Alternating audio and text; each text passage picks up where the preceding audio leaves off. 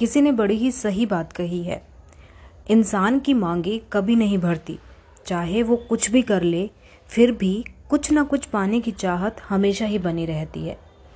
नमस्कार दोस्तों, आज के इस एपिसोड में हम बात करेंगे एक बहुत ही खूबसूरत कहानी की, जो कहीं ना कहीं हमें अपने जीवन का ही दर्पण दिखाई देती है।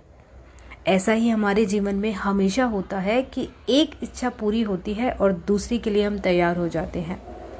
तो चलिए इस खूबसूरत सी कहानी को शुरू करते हैं। एक महल के द्वार पर बहुत भीड़ लगी हुई थी। भीड़ बढ़ती ही जा रही थी और दोपहर से भीड़ बढ़नी शुरू हुई और अब शाम होने को आ गई।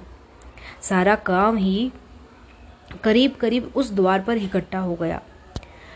ऐसा क्या हो गया था उस द्वार पर?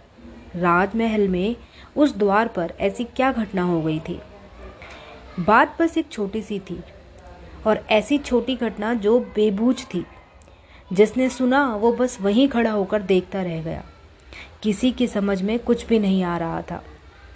बात थी, एक भिखारी सुबह सुबह महल में आया और उसने राजा के महल के सामने अपना भिक्षा पात्र फैलाया।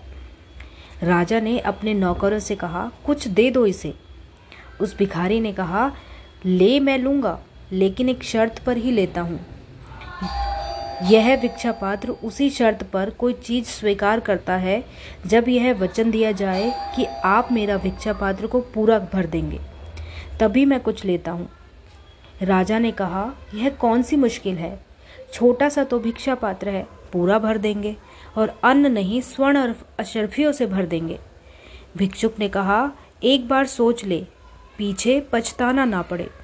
क्योंकि इस भिक्षा पात्र को लेकर मैं और द्वार पर भी गया हूँ। और ना मालूम कितने लोगों ने यह वचन दिया था कि वे इसे पूरा भर देंगे। लेकिन वे इसे पूरा भर नहीं पाए और बाद में उन्हें क्षमा मांगने पड़ी। राजा हंसने लगा और उन्होंने कहा कि छोटा सा भिक्षा पात्र और भरेगा कैसे नहीं? बस, घटना बस इतनी ही सी थी। राजा स्वर्ण अशरफिया डालता चला गया। भिक्षा पात्र कुछ ऐसा था कि भरता ही नहीं था। सारा गाँव द्वार पर इकट्ठा हो गया था। यही देखने कि ऐसा क्या अजूब पात्र है जो भर ही नहीं रहा है। किसी को समझ में कुछ भी नहीं पड़ता था। राजा का खजाना खत्म हो रहा था। साँझ हो गई, सूरज ढलने लगा, लेकिन भिक्षा का पात्र अभी भी खाली था। अब तो राजा भी घबरा गया। गिर पड़ा पैर रोके और भिक्षु से बोला, क्या है इस पात्र का रहस्य?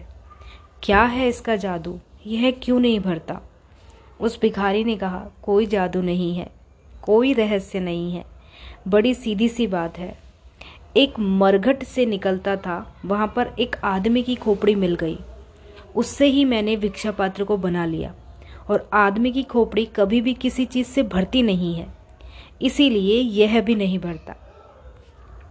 हम भी ठीक इसी भिक्षु के पात्र की तरह ही हैं। चाहे हम कितना ही क्यों ना पाले, हम भी कभी भरते नहीं हैं। क्योंकि हम मन के सहारे जीते हैं। हमारी मांगे कभी नहीं भरती। चाहे हम कुछ भी कर ले, फिर भी कुछ ना कुछ पाने की चाहत हमेशा बनी ही रहती है। उम्मीद करती हूँ यह कहानी आपको भी पसंद आई होगी। धन्यवाद।